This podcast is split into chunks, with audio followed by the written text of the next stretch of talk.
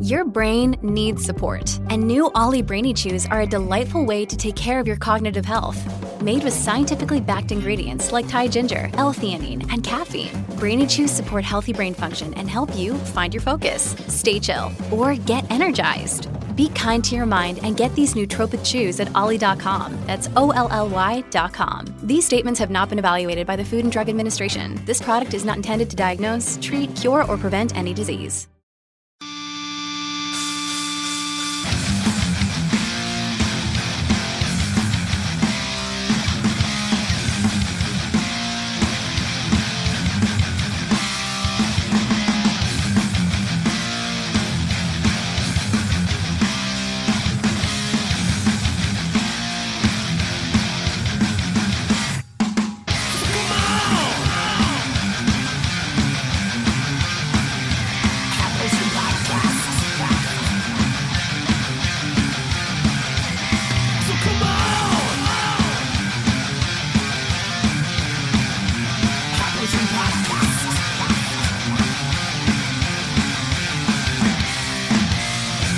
Gozaimasu. Welcome to the High Potion Podcast. I'm your host, Steve Grothy. And I'm Haas Burkhart buddy.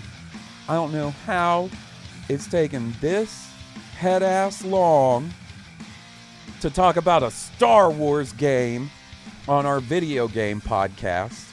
I don't know, maybe I just, I'm like, ah, I talk about Star Wars every week on the other podcast. But we're doing it. We're talking about a Star Wars game. And not only that, we're keeping up keeping keeping our word on our New Year's resolution of having more guests on High Potion this year. We got our first guest of the year. Like three weeks in, we already got a guest. And normally, I would be like, "Hey, this is who they are. This is what they do. This is what they're about." But I don't know, man. I've been sitting there all day at work today, going. I think I just got to pass this to Steve for the introduction. so I'm going to let you do that. Why don't you tell everybody who we've got on board today to talk about Star Wars Jedi colon Fallen Order. All right, so we have a man who is a world traveler. He's very passionate about the things he does, uh, including being a musician, and he's really into Star Wars as well. Um, it's the international Tom, Tom Sutton. Say hello, Tom. Guys, oh, I'm so excited. I'm like, um, I'd be, I would actually say overexcited. Um, just quickly, like a uh, quick gaming background. I actually stopped playing video games in 2006.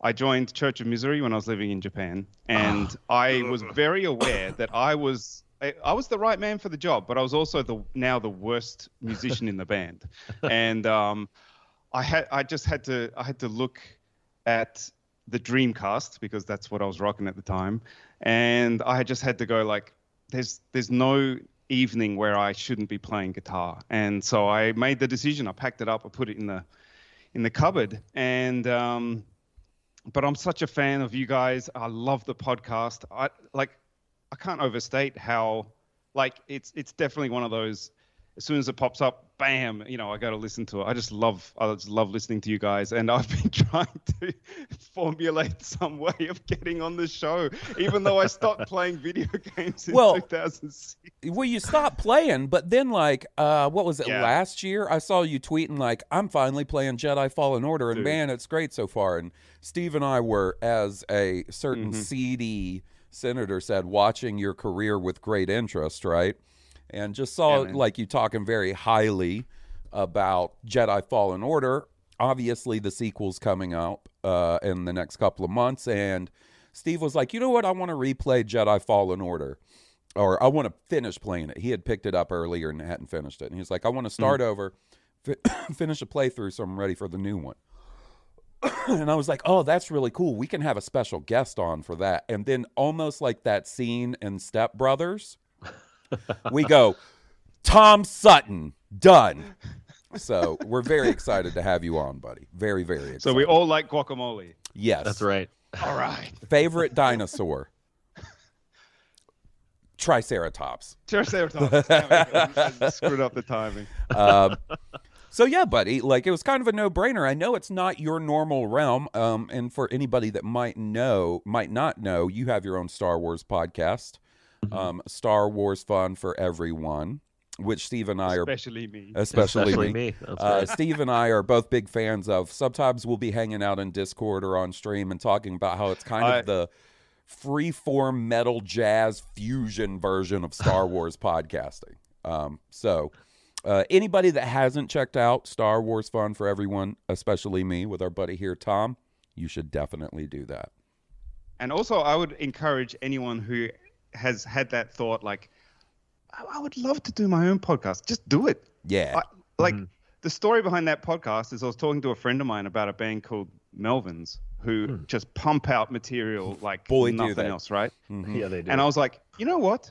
T- it would be good to take a more Melvin's approach to life in general. Like, stop being so precious about every little thing and just do it. And like, if it like, see what it turns out like. And I went from having no podcast to making the name, the logo, learning how to put one up, and that whole thing happened in one night. I had the first episode up. So I'm just, you know, i i know that I thought about it for a decade or something. And so, for anyone out there, you know, just go, just have a go. It's awesome. funny that you mentioned that because I feel like it was going on a decade that Steve and I started talking about doing a podcast. Originally, we were like, we're going to do a podcast where we do commentary for every Buffy the Vampire Slayer episode. Awesome. that didn't happen.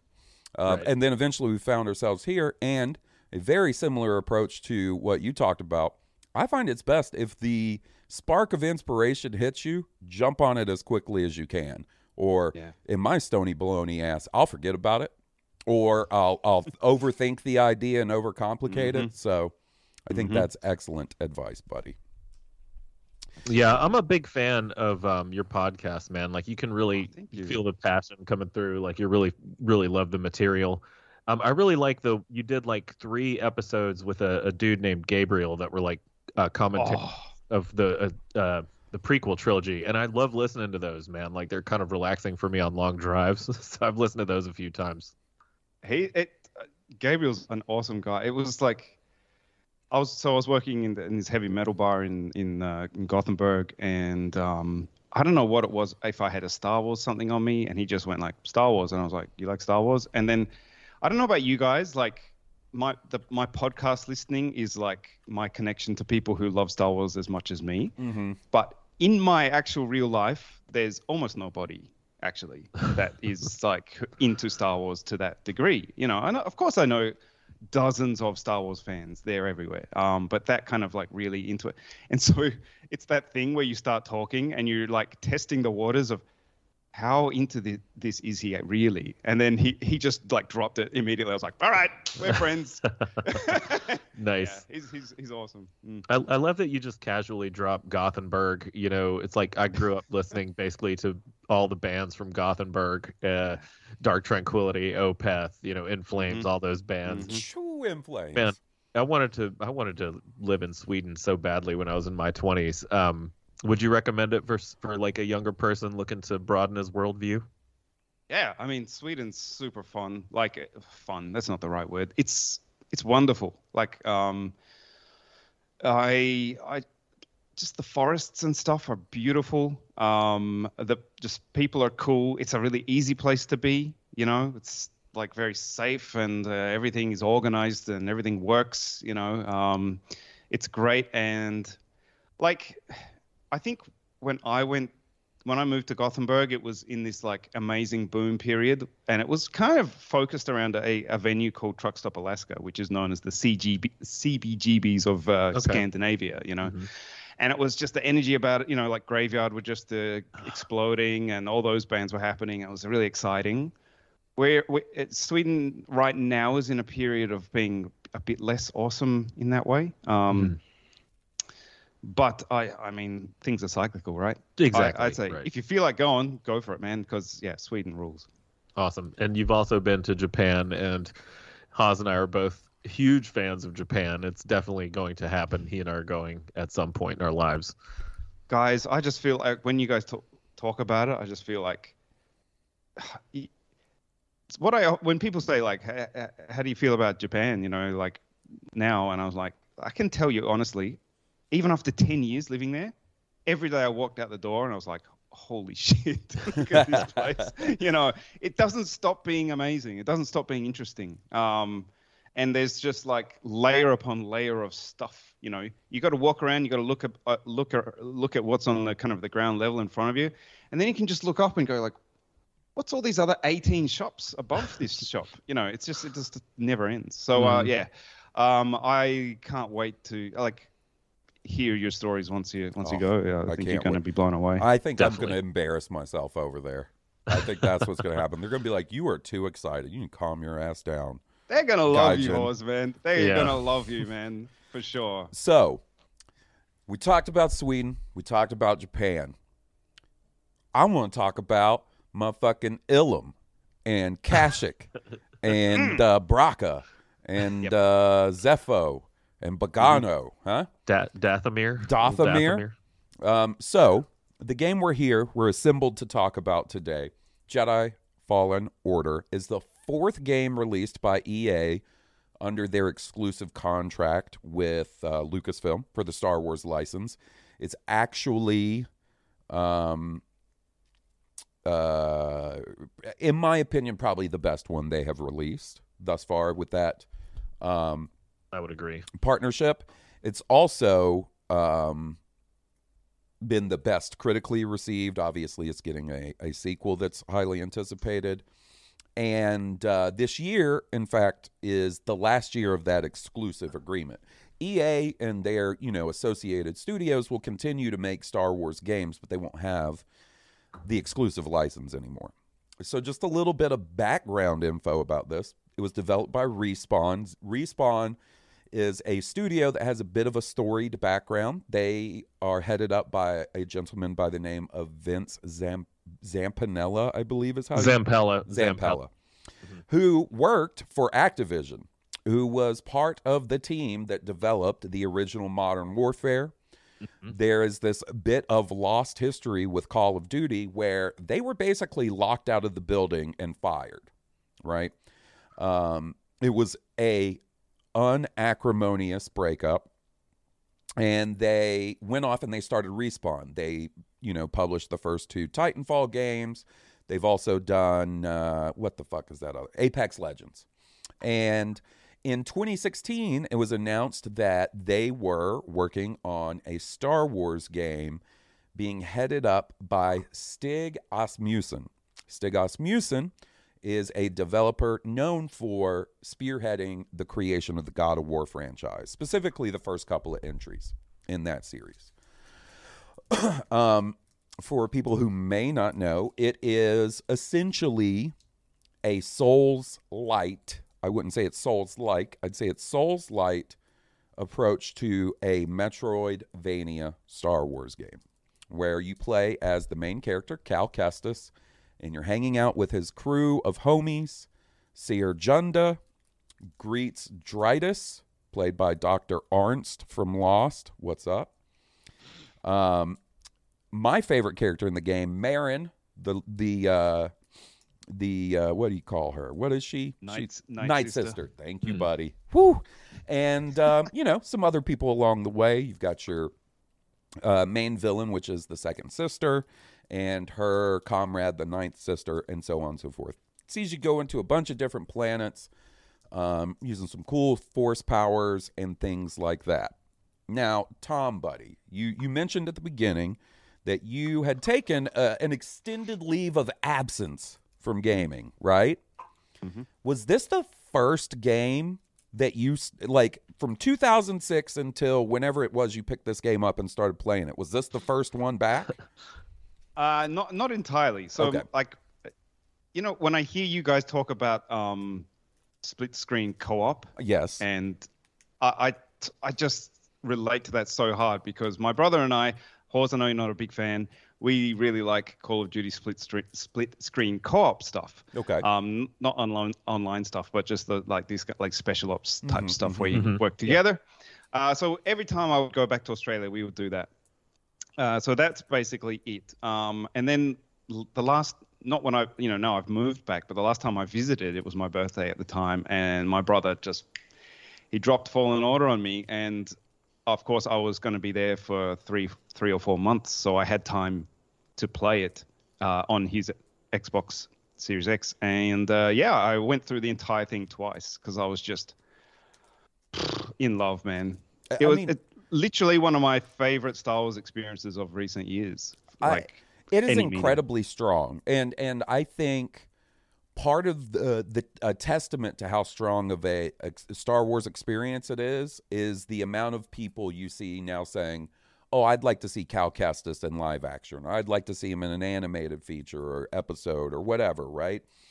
Y- you know, in the years post the prequel trilogy, we've gotten a lot of new characters introduced through like Star hmm. Wars TV, Star Wars video games. You know, historically, Ahsoka, you could probably say, is maybe the most popular of those new characters that's been introduced, right? And is getting cycled mm-hmm. into live action at this point.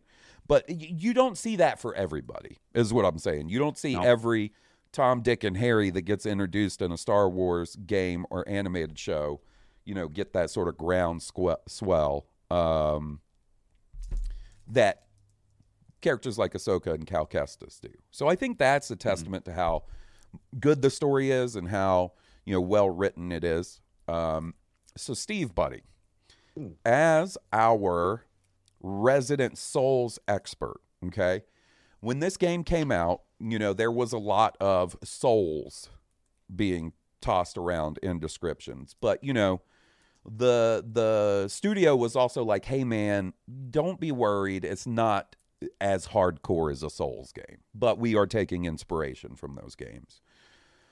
when you compare the two, how do you think it stands up as a Souls-like or Souls-light game?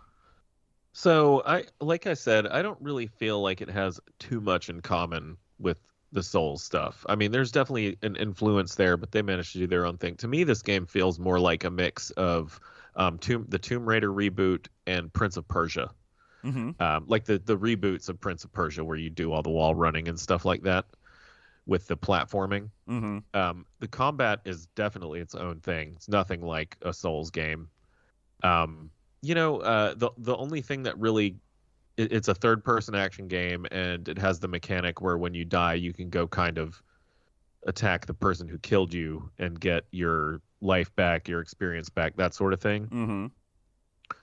Um, and I guess the bonfire mechanic too, although it's uh, what do you call those meditation spots? Yeah, but map? It, yeah, it definitely. Yeah, it definitely takes inspiration There's- from Souls like that. right? Like for so, sure. if you if you meditate there, your health refills, your your stems, which are your health potions, refill, and the enemies respawn. Right. Um, I'll say this: having gotten some Souls experience under my belt at this point, I on my most recent playthrough, which I just wrapped up last week, sometime, I played on the Jedi Master, the second to highest difficulty still not as hard as a Souls game, right? wow. I don't know about the Grandmaster difficulty. I haven't tried that. Um, but you know, it is not as hard for sure. I mean, there's difficult areas.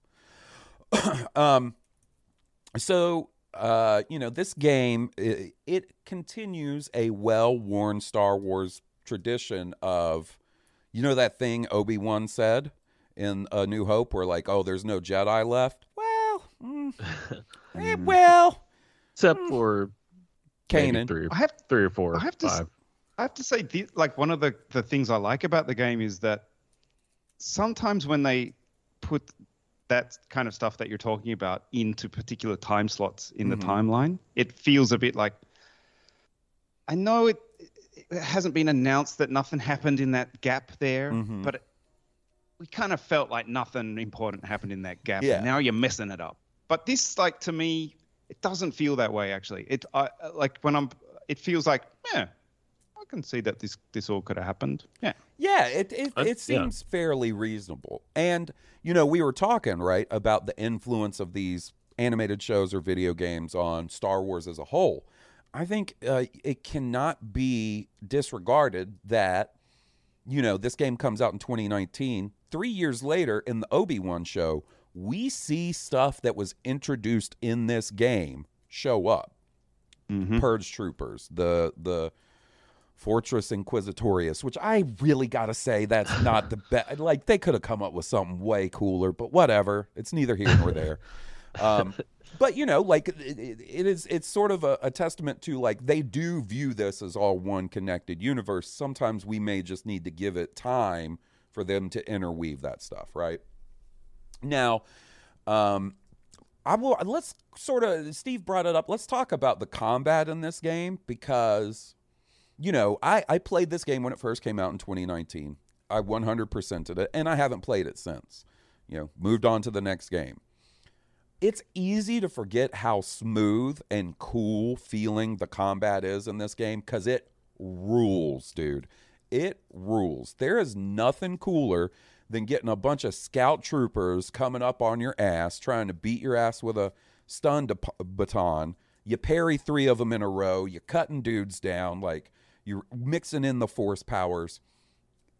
It's so smooth. It controls so well. And like if it didn't, you would not see the love for this game. Like I think a, a big part of the love for this game is we're inching closer to actually feeling like you're controlling one of these mythical Jedi Knight characters, right? That's Mm-hmm. they, tons of games have tried it in the past. Not all of them have been successful, and it feels like this one is, in my opinion, probably the closest to nailing that feel. What do you think, Steve? Yeah, I would totally agree. Um, you know, you have a much larger pedigree of Star Wars games than me, but you know, uh, I thought it was really fun. Like you said, um, being able to smoothly kind of block Mhm. um, the the incoming blaster shots Oh was fun, God. and wrecking them right back at the people. Um, fighting the purge troopers was fun once you kind of figured those guys out and the little abilities you could unlock. I Mhm. found myself using the um, the heavy heavy smash into the move where you would do a flip and come down with the lightsaber on top of them. I used that on a lot of people and messed them up. Um, I, I had a good time with it. The um, the dodge mechanic was good. I like the force powers Mhm. as well. I was able to bust those out. A lot of times I beat people by just shoving them off the ledge with the, Oh. with the force. Buddy, Satisfying as hell. Yeah. it, it never got old. So, you know, Purge troopers, poof, bye. bye see ya like i would i would intentionally just run around and try to get them all crammed up like they were in a like a, a little pit and just push as many off at once as i could just to see what i could do yeah. that's what i think um, is one of the coolest things about the the combat in this game is its um, sort of adaptability and the creativity you can do with it right like another thing you got stormtroopers shooting at them you use the force flow s- slow mechanic and it sort of freezes their lightning bolts in air sort of kylo ren style mm-hmm. and then use force pull to pull a stormtrooper into his own blaster bolt that you've frozen to kill him You can do Sure. that? I didn't know I, that. Yeah. I- yeah, I never did that. hell That's yeah awesome. you can heck Crazy. yeah you can Man, um, you are so right. It's like the, the smoothness of it and the intuitiveness of it, Mhm. and that it actually gives, does give you the feeling of like, I'm not only using a lightsaber, I'm pretty good at it. Yeah. And um, and you know, like after that, after I finished it, I was like, well, I'll I'll, I'll have a go of the uh, Battlefront 2 campaign, and you know, there's a section in there with Luke, and he, and I was like. Ooh, like I took that for granted when I played Fallen Yep. Order, Yeah. and then like I was like, nah, man, that that didn't just happen by accident. That was they put work into that. Yeah, and sure. and the you know the story and the writing of that Luke segment in Battlefront 2, I actually really like. Like he's got Great. one of my favorite Luke Skywalker lines of all time in that um that section. But yeah, control wise doesn't doesn't um stand up to this at all. Um you know like the the reflecting lightsaber bolts back and like you can unlock an ability where you, if you're wall running or you're sprinting he'll automatically do it and like buddy i would run up into a group of 20 of these jokers and not sweat it not lose a bit of health and i'm, I'm coming out on top Yeah, you'd see one of those minigun guys with like the shields. And Yep. start like letting it go, and you'd just be charging at them, blast, like knocking them all out of the way. I like that it wouldn't hit anything if you blocked them like that. You actually had Yeah. to do the, the, the like proper deflect. Right. You know, they wouldn't make it cheap, but man, I love that mechanic. Uh, and and you know, it's not a very violent game. You know, uh, when you kill the stormtroopers or whatever, they just go down. They're like, oh, Yeah. die. But when you kill the animals, man, you, You chopping splitting them them in half and shit. Yeah, Yeah. I- that is. I mean, look, uh, you know why they did it. You know, like you get it. Like they can't. It's Star Wars. Oh, That's going to be yeah, an yeah, imp for. Hundred percent. I Right. just felt bad for the animals more than anything. Buddy, I, I'm not gonna lie. The fact that part of this game is kind of like go to a planet and exterminate all the indigenous animal life does make me pause for a second. And then what happens? What happens is the fucking Oggdo Bogdo attacks me, and I'm like, Oh, "Well, you motherfucker, it's on." You're an exception, buddy. Yeah. I'm not, Yeah. I'm not sad about you. um, so another thing I don't know if you guys knew about, like, um, so you know Oggdo Bogdo on that planet, he's like the big frog. You know the regular sized frog guys. Mm-hmm. If you force pull them when they open their mouth, you can grab their tongue and then cut their tongue off, so they can't I- do that a- attack anymore. I think you can do that with the Oggdo Bogdo too, can't you? You probably can. I think you can. Yeah. I went back and beat him like later. Uh, he's the most Dark Souls thing about this game. Is that honestly, the early is- enemy is that you would right. encounter that like that you, you, you, can't no really beat? at. Yeah. So there's Tom, did you did you bounce your head off of him the first time for like a little while, or did you did you just say "eff it" and move on right away when you found him? The giant frog guy on um, what's yeah, it? you- like, so full disclosure, like, as a non-gamer, I did play this on story mode. No, go for it. No, but it, Tom, I, th- I, you're, That's there's totally fine, man. yeah, Listen, there's if there's a podcast you're going to come on that's going to look down on you at the uh, about that, th- it ain't us. We just want Not people to play games. You know what I mean? If you have So the it- it- ability to do a story mode and it allows you to enjoy the game, go for it. That's all we care that about. was what I was up for. Yeah. Yeah. So like for me, like yeah, it was not not the hardest thing. I like there were a couple of things that were tough, but um yeah, I yeah, but uh, I remember. I remember that guy, but I kind of like that guy because he kind of like he's attacking stormtroopers at the same Mhm. time, right? Yeah, yep. Yeah. So I'm just like, yeah, good, good on you, man. I like yeah, you. at the at the end, yeah, Yeah, like when at the you're end, running right, back yeah. when you're running back through there. Yeah, that, that was pretty cool. That was pretty cool. I like um I like the fact that on each of the main planets there's a hidden giant creature that you can fight. Like Mhm. there's a giant gross ass spider on Kashyyyk and there's like, you know, they've got ones hidden on each planet. Um, Can I ask you guys? Sorry, yeah, just on of that course. topic. On so it's on Bogano, right? There's Mhm. this giant dragon kind of taking a nap, yes. right? Mm-hmm. And you know, there's that one path that you have to unlock a certain type of wall running or something to get up. and the whatever. double and jump. Then you, yep. And then you yeah, can swing. and then you, you kind of you go back, and then you can kind of look up and he look up through the ceiling at him or whatever. I was just like working on like, okay, I'm gonna, I can't wait to get to where I can do that part, and I'm gonna go up. I'm gonna, I, I mean, I felt like I had horse, horse energy with me, and I was like, I'm gonna pat that dragon, and like, and you you never actually are able to go up and go right up to him. And I was Mm. like, I am legitimately disappointed.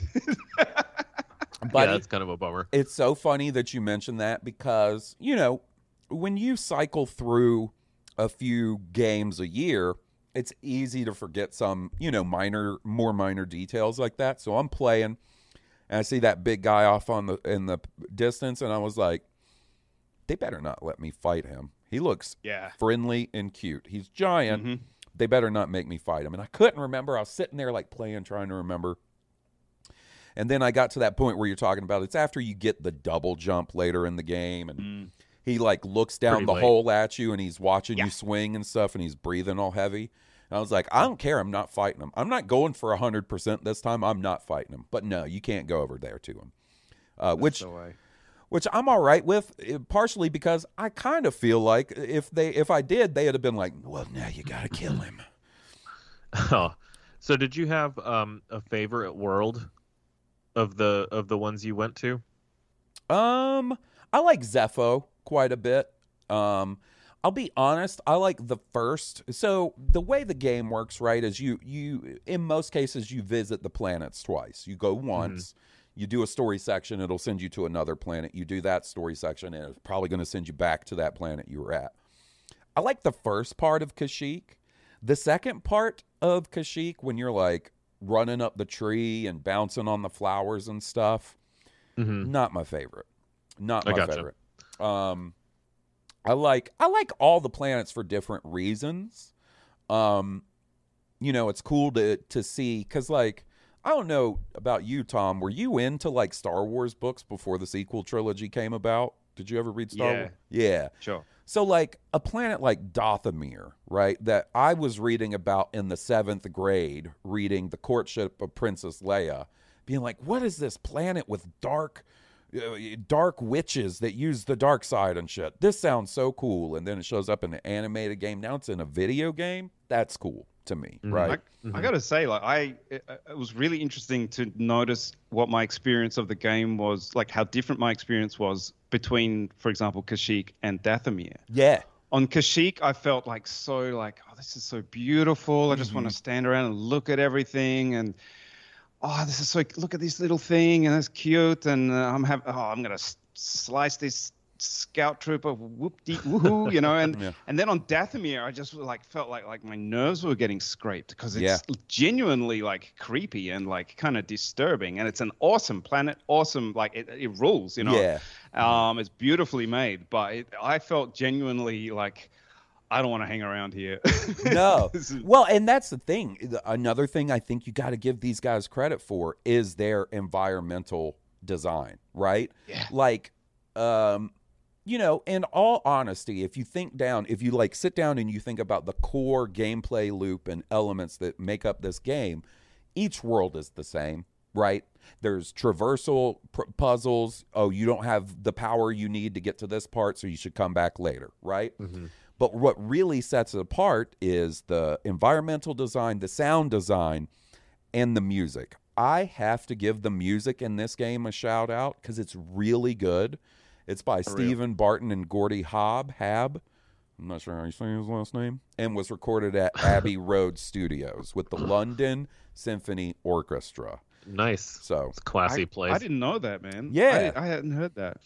Like, I people often talk about like give the kindness a shot at live action, which excellent idea. yeah, But to me, this give these guys a shot at a at a TV series or a movie. Like they absolutely smashed this. Like that that main Cal Kestis theme.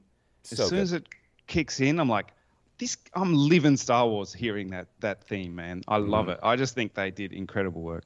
And okay, I want to give it another thing. So this is something Steve and I. So as is probably very evident, we sit around and we bullshit about video games on a very granular level all the time, not just when we're recording. And something we always talk about is the tutorial section of a video game, right? You know, uh, the the life chart of tutorials in vid- video games has gone, you know, all over the place. It used to be there wasn't a tutorial. They just throw you in a game, you figure it out. Then tutorials became like their own separate menu, right? Where you could go in, do a tutorial, and then you could start the game. Then they started the well, the tutorial is um, integrated into the opening of the game. And some games do that poorly. Where I'm talking about, like, I'll be sitting there going, like, this tutorial needs to end so I can actually start playing the game because I'm starting to get a little frustrated. I got to give these guys, like, the thumbs up. They nailed the tutorial. I feel like the Oh, yeah. way they handle um, explaining systems and abilities to players is very well presented and folded into the story.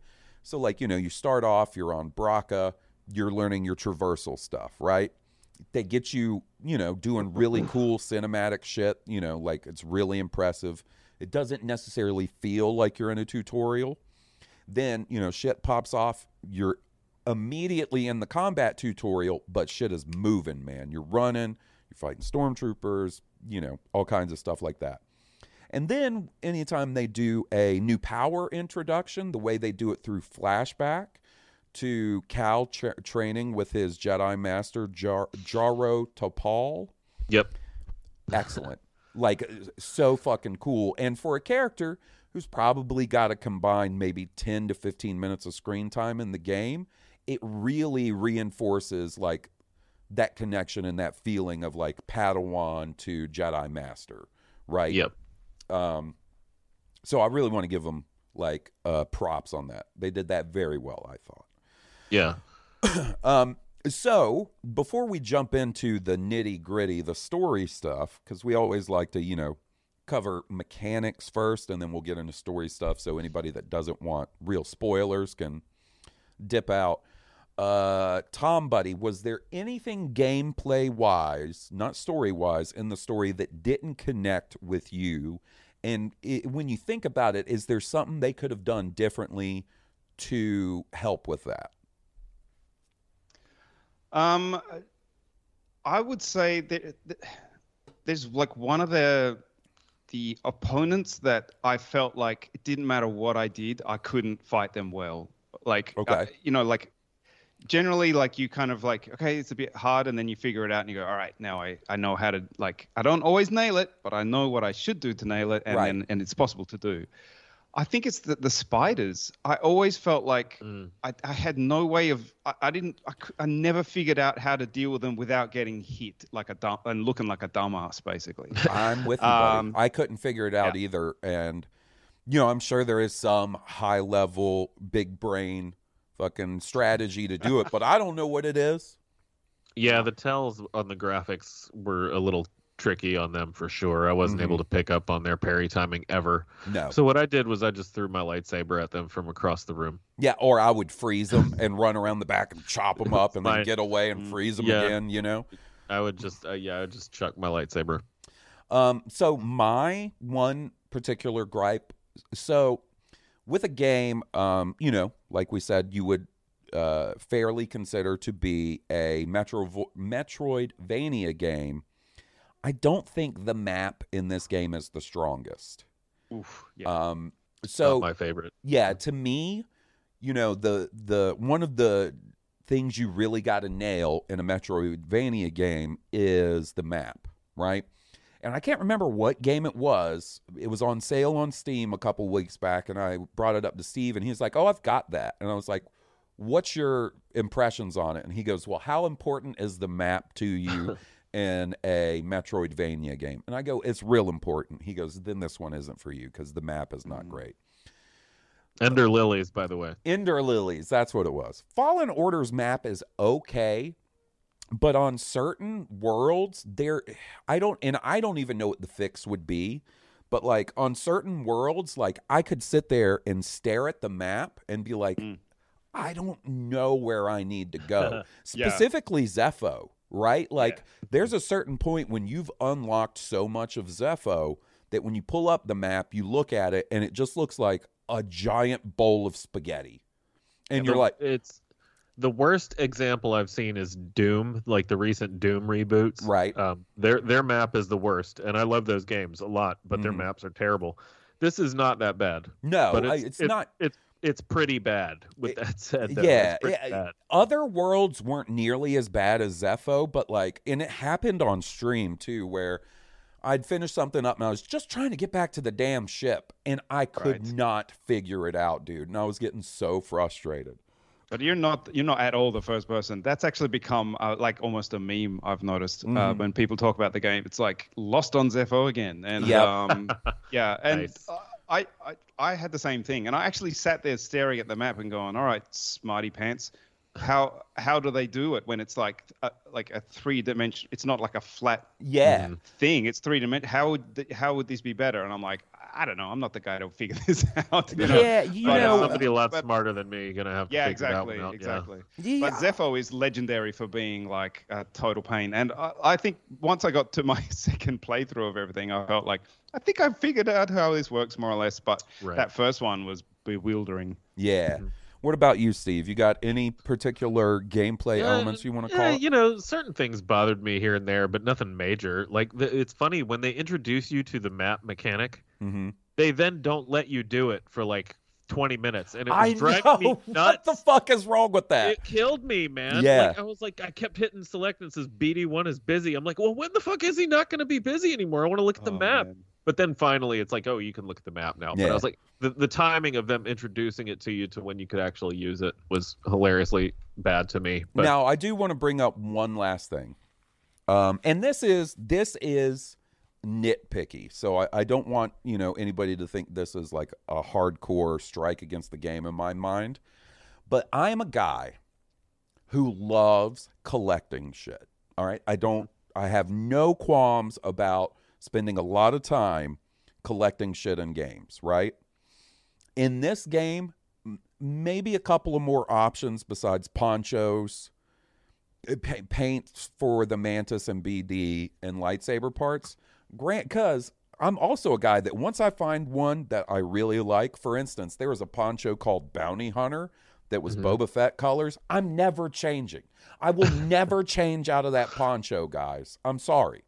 Um, same thing with a mantis paint job or a BD skin. Mm-hmm, Um, But that, once again, the smallest little nitpick, no, I, you do- know? I do agree. That was kind of wearing on me by the end. I was like, oh great, another poncho skin. It's Mhm. like you never find you never really find anything fun uh, that's game changing in the chests. I, you know, you know, and I think we'll probably see difference in, but just based on so. what I can see in the second one, like they they held to the whole poncho look a little too much. If they had allowed me to change up my outfit, like even if it was you found some traditional Jedi robes or Mm-hmm. a, a, a, a outfit that vaguely looked like Luke Skywalker's from Return of the Jedi or an X-wing pilot, you know what I mean? Like you don't have to get as weird with it as they did back in the day in like the Force Unleashed games, Mhm. but some variety other than ponchos probably would have been kind of cool.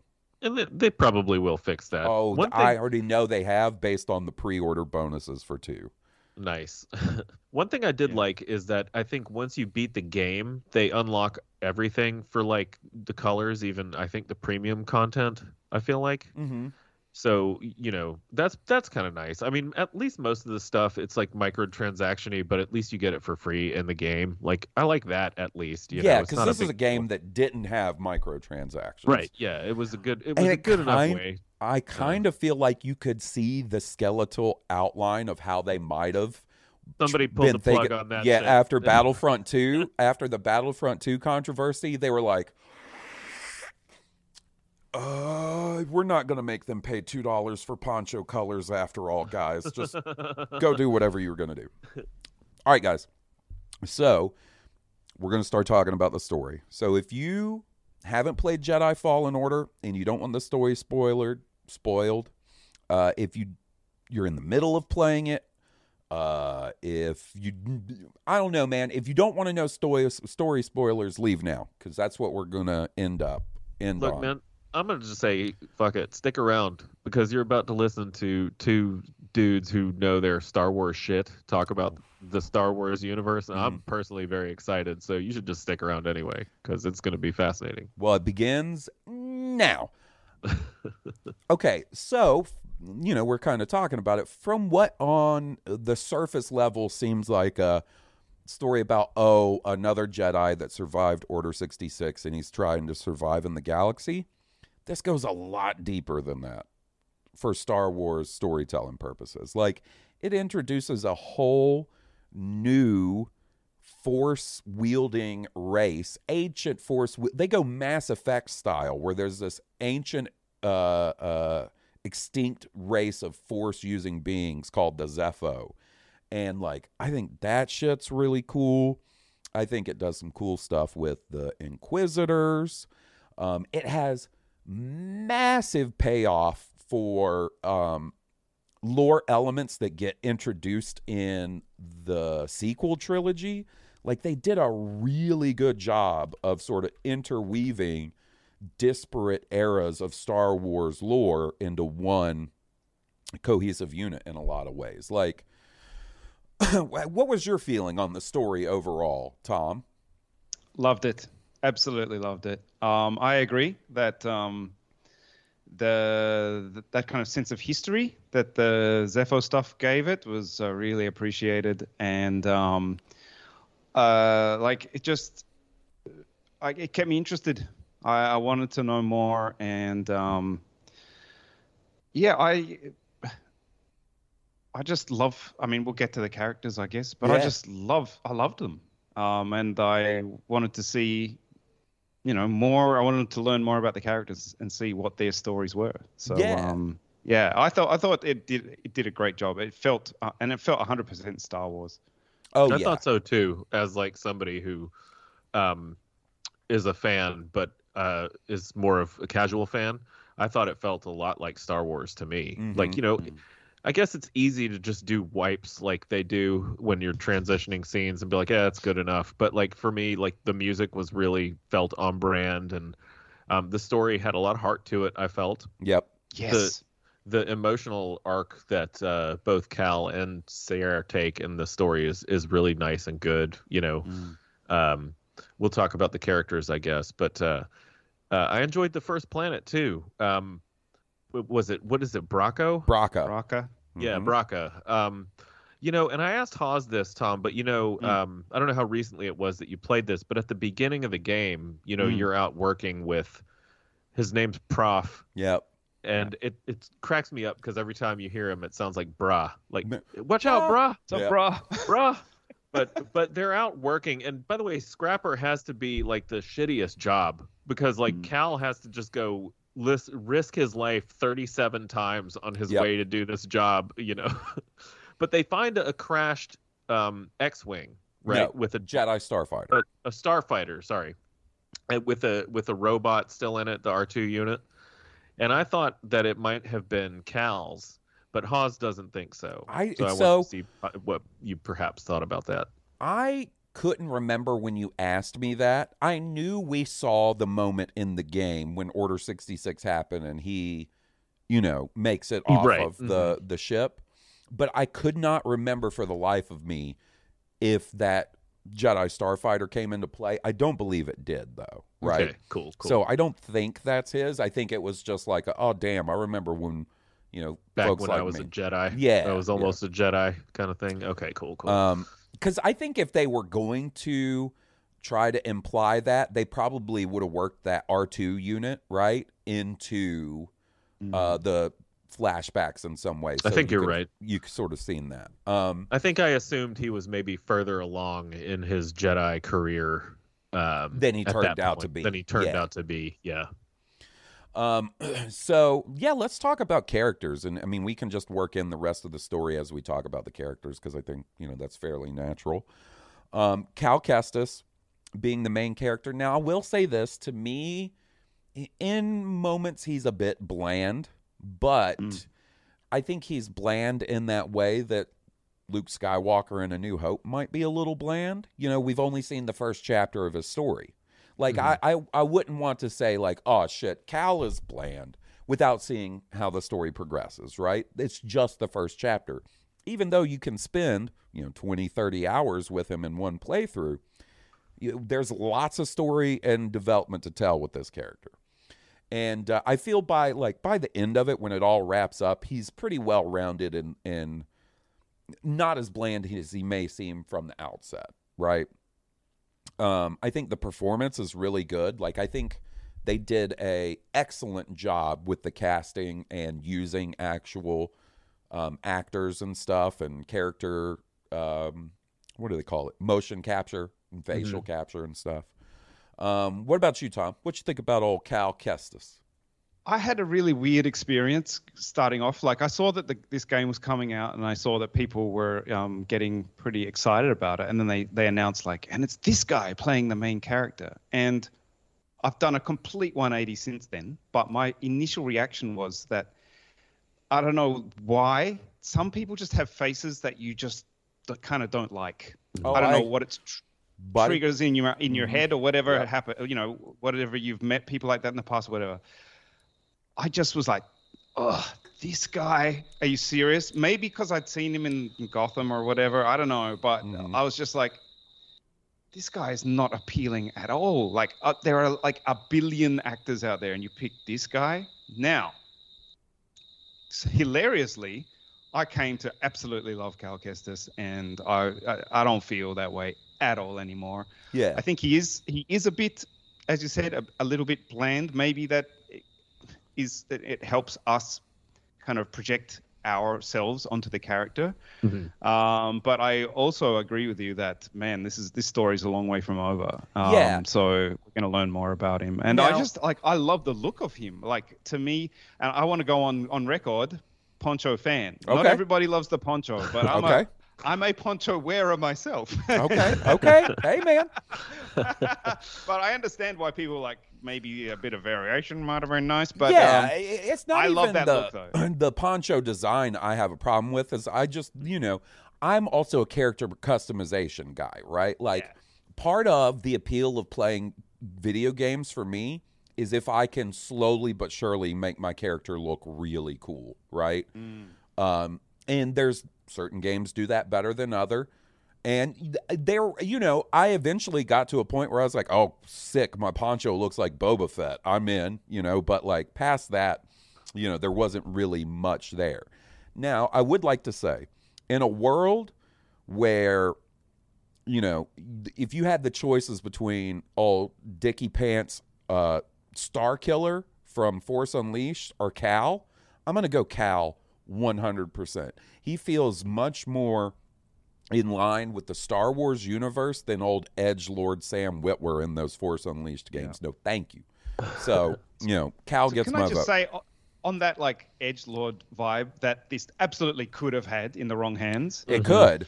To me, that is one of the absolute greatest strengths of the game. That uh, that it like it's funny, Yeah. funny, it's charming, Mm-hmm. it's got a real like a like Steve, you said it's got heart to it, and Dude. it's uh, Eh. it's like the like the fact that you can collect plants like Yeah. it's got a real like um i feel like thematically and tone wise it's really what i love in star wars and that's a big part of why i liked it. So And- um, yeah I, I agree. Listen so i love the entire cast but there's two people there's two members of the cast that i have to shout out as being a huge part of why i love this game as much as i do and the first one is my dude bd1 bd1 is one of because Disney, look, I know people. It's cool. The cool thing to shit on Disney Star Wars. I don't do it. I like Disney Star Wars. It gave me a sequel trilogy, right? Like the thing I wanted since I was a kid, and saw Re- Re- Return of the Jedi for the first time. Disney's done a really good job with new droids, like K two, Chopper, uh, B two Emo or whatever his name was, and Andor. I fucking love that dude. Mhm. But BD one, BD one is my dude. There is so much personality in this little droid. And like the design of him goes a long way with it. Like his two little antennas that almost work like ears that move. The way his legs, like he he does um like he does little prances like my cat does when he gets excited when I'm breaking out the wet food. Like BD1 fan for life, my dude. Love BD1. What you feel about BD1, Tom? oh absolute 10 out of 10 like he's, he's i love that he feels so eager to help Yeah. and so eager to like just like facilitate you being the your best self in a way and Mm-hmm. th- you can just feel it from that character i mean like Haas, did you just die in that episode of um of the book of boba fett when that bd droid does exactly that little dance that you're talking Yep. about oh Yep. I, was just have- like almost crying from cuteness like the min- I was like, wait a second, wait a second, is that a BD droid? And once Yeah. again, there's another, you know, example of something introduced in Falling Order, Fallen Order, that's, you know, come back around come right back around. I Um, loved him a lot too, man. It, it to the point like where when Cal would call for a stem, and get a little like- too and pissy would, with him. he would be rude, and I'd be like, "Dude, shut your mouth. Ask nicely." yeah, You Yeah. know what I Yeah. mean? Like, like uh, stem PD. Like, Oh, like, and dude, that scene on Ilum. So, like, you know, there's a whole thing where, um, so the plot is you're basically following the path of this deceased Jedi Master Eno Cordova, who was, ex- uh, who was, um, uh, what's the word I'm looking for? Not exploring. He was studying the Zeffo. Um, he also was in possession of a holocron that has the the position of all the force sensitive children in the galaxy, or probably a lot of them. I doubt it could be all of them, right? Yeah, I had some Regardless, questions. about Yeah. that holocron. regardless, that's the that is the um, MacGuffin of the whole story. Is you're trying to get this holocron, and you and Cere Junda, who is a former Jedi who's cut herself off from the Force, um, are going to try and restart the Jedi Order with that. But there's this scene later, you know, uh, Cal breaks his lightsaber. He has to go to Ilum to get a new um, Kyber crystal, and there's this part where he thinks he's failed, and BD plays the. I'm getting goosebumps. Pay, plays the holograph recording of Eno Cordova telling him like, "You're gonna find somebody, and when you Uh-huh. find them, and like, and it's that mo, bro, bro. I'm not joking. I was sitting here playing that moment." And I was like, oh, this is really sweet. And as if he read my mind, my cat, Walter, leapt onto my shoulders and just laid down. And I was like, my dude, how did you know? My little BD Just one. like The best. BD1. yeah. that's great. Speaking of Cere Junda, wh- what about you, Steve? What do you think of that character? I was a fan. I Yeah. liked uh, I liked her story. I mean, I, I called that her her Padawan was this the sister. I kind of saw that coming, but you know, whatever. Like it's it's a it's an interesting twist of the story to me was that um you know she lashed out with the dark side when she Mhm. found out and killed people and um, that's why she had cut herself off from the force. That was really interesting. And uh, just i thought i thought she was going to die to be honest. I felt like there was no way she was going to survive. But she did. So i wonder if she will survive this next game. I, I, you know, listen, I, I think it's Star Wars tradition that the second one has to go a little darker, right? I don't think Mhm. it's going to go edge lord dark, but no I think it will have some darker elements to it. I don't know that the whole cast survives. It could be her, you know. yeah Um, I did like her character. She's well portrayed as well. I like Mhm. the actress. Uh, she did a good job. I felt like uh, delivering some of those monologues early on. yeah, Good call. Yeah. Um, you know, because she kind of has to hook you into the story, like the Mhm. the overarching conspiracy of the thing. And uh, I think she does a good job, kind of playing it coy. You know, there's something that she's hiding. Um, she's not being all the way truthful with you hmm and they they kind of they what it was interesting how kind of um pissed cal gets with her you know kind of towards the middle of the story you don't normally see them get kind of that upset with somebody um yeah, but uh, i thought it was interesting in a good way for them to kind of go and their reconciliation towards the end of the game was good as well when he walks up to her and he just totally apologizes he hands her the lightsaber you know from the from the sister and completely apologizes to her and and he's like, I defeated the ninth sister, and and her and Gree, uh, uh, uh, Greez are like, what did this motherfucker just said? He de- defeated a ninth sister. Yeah. Yeah. and the part that gave me goosebumps in the story was when she she knighted him as a jedi Oh, like i thought that dude. was really awesome yeah i love that part my that was probably my favorite story part what do you think about Cere, Tom?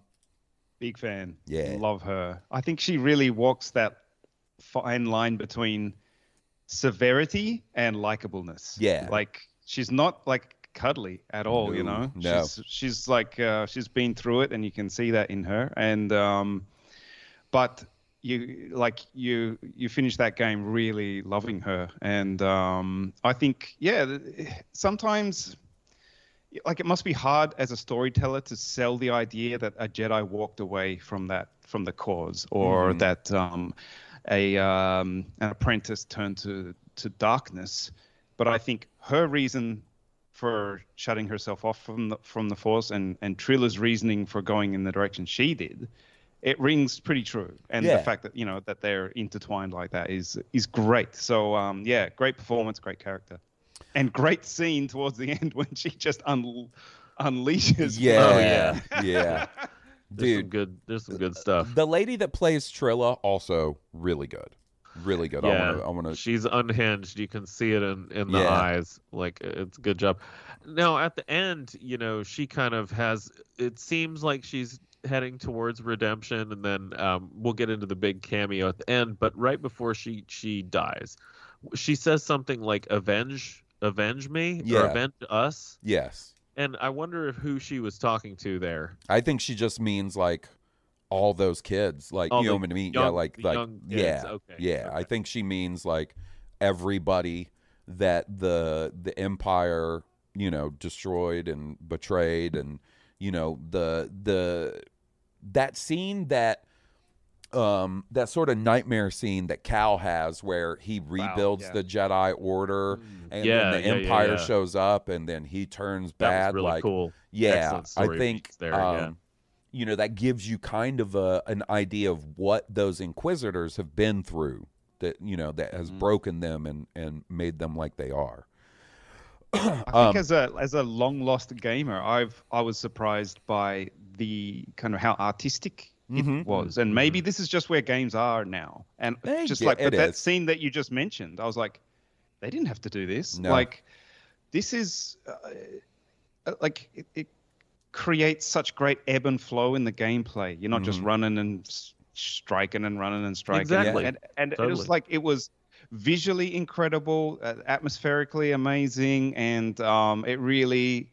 When that decision comes at the end that he makes, you really Mhm. can Exactly. You, you don't just Yep. understand it; you feel where it comes from. Totally. That's what I was gonna say. It's like when you, you know, because they plant the seed, right? Because when um the six the the night sister joins you, isn't she the one who kind of questions well, what are, the empire is going to be hunting them too when we find them, right? The right. kids. Yeah. Yeah. And so it's not quite enough that she she plants the seed of doubt, but you kind of have to see it. Like, and they make you kind of live through that. And I thought that was really effective storytelling. Really good job. Um, and you totally at the end are like, yeah, destroy that shit. Don't. Speaking of which, uh, Merrin, the night sister that joins the party, you know, sort of towards the end. Mhm. Ooh, woo. Cool. My favorite. she's my favorite character. And it's not just because she's an attractive video game lady, the actress who portrays her is attractive. It's because, like, she's funny. Like, she is, as the kids would mm, say, mm-hmm. low key funny. Like, once she joins the crew, like, she's like giving Greez shit. She's like got little jabs and shit like that. She develops or, or starts to exhibit this sense of humor that she has that's really dry and Yeah. sort of dark and sarcastic. I was like, that's my kind of lady. Jesus. I agree. There's a part where um at the end you're having to sneak into the fortress and she's like, There's a ritual that that I can do to cloak it and the Greez starts freaking out. What are you gonna do? And she looks down at him and she goes, It's a sac I'm gonna require a sacrifice, one of your arms. And then she just kinda looks back a little bit. The the the performance is really good. yeah. And and, and under undertoned or uh, under key, whatever, it's really good.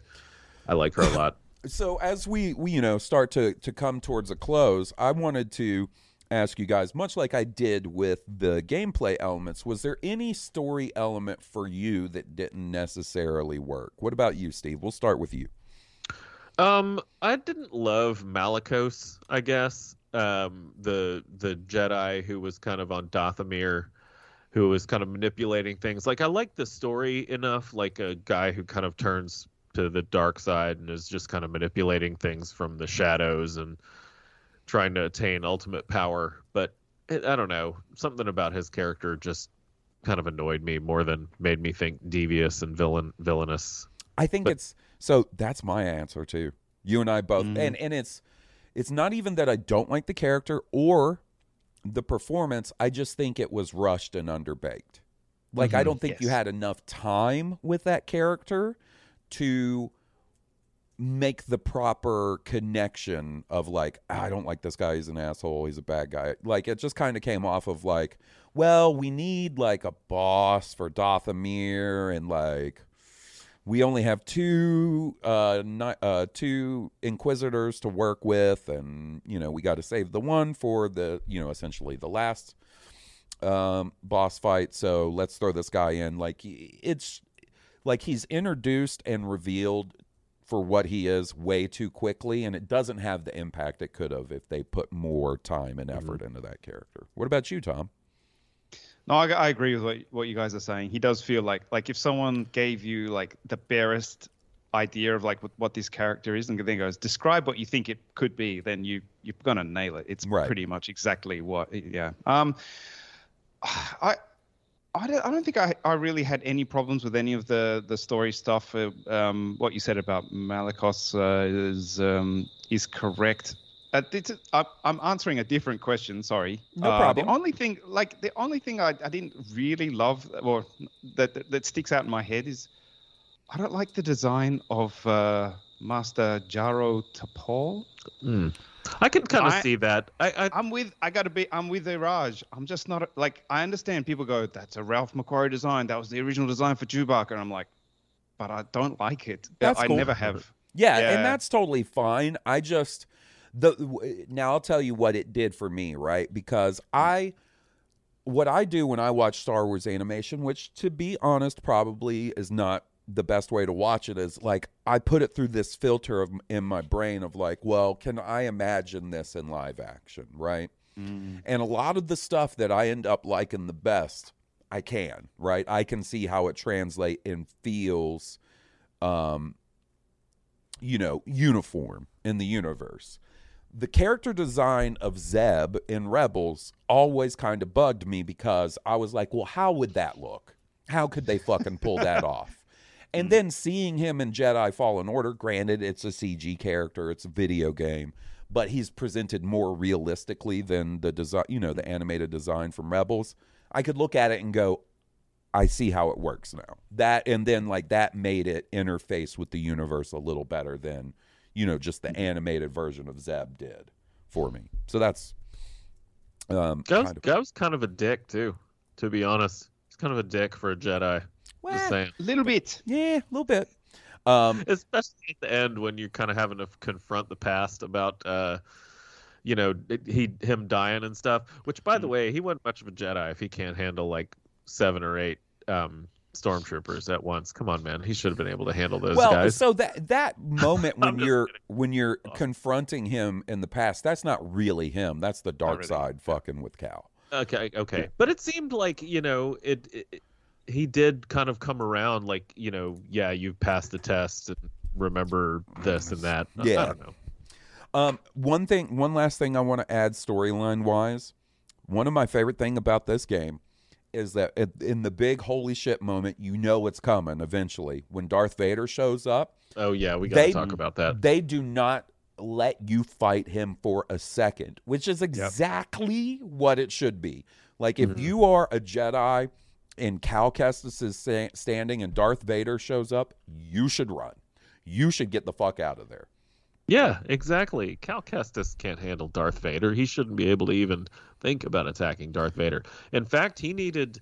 They, I, I, one thing I did like about that Malicos fight was that they really kind of pitched that you needed the Night Sisters' help Yep. in Yeah. that fight to actually beat him because Mhm. Cal's just barely a Jedi. You know yeah, I mean? yeah, and and and um, like it it gave that proper sense of like horror to Mhm, Darth Vader mhm. that should be there for that character. You really should like say, "Holy shit, it's Darth Vader." Yes, yeah. Get out of here. And Yeah. dude, the way like the rage of Darth Vader when he's chasing you and he's tearing shit apart and throwing shit at you, like it's perfect. Oh, that's yeah. that's how it should be. I Um, bet you love that, Tom. I mean, it definitely it gives you that that thing like you, you basically you run and by s- by some miracle you do get away and you're just left like Yeah. panting and like like very grateful that you somehow got away from this guy, which is exactly what it should have been. So Yeah. that was uh, very well done. Yeah. All right, guys. Well, I think we're going to wrap it up there. Tom, buddy, thank you so much for spending some time with us today, talking about Man. Jedi Fallen Order.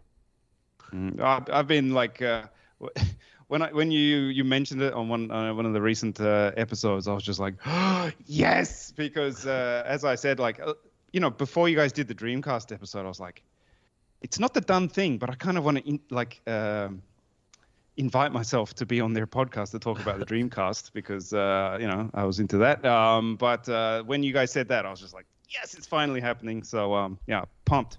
Yeah, All right, buddy. yeah, and you'll check out Survivor too, man. I'm sure it has a story mode.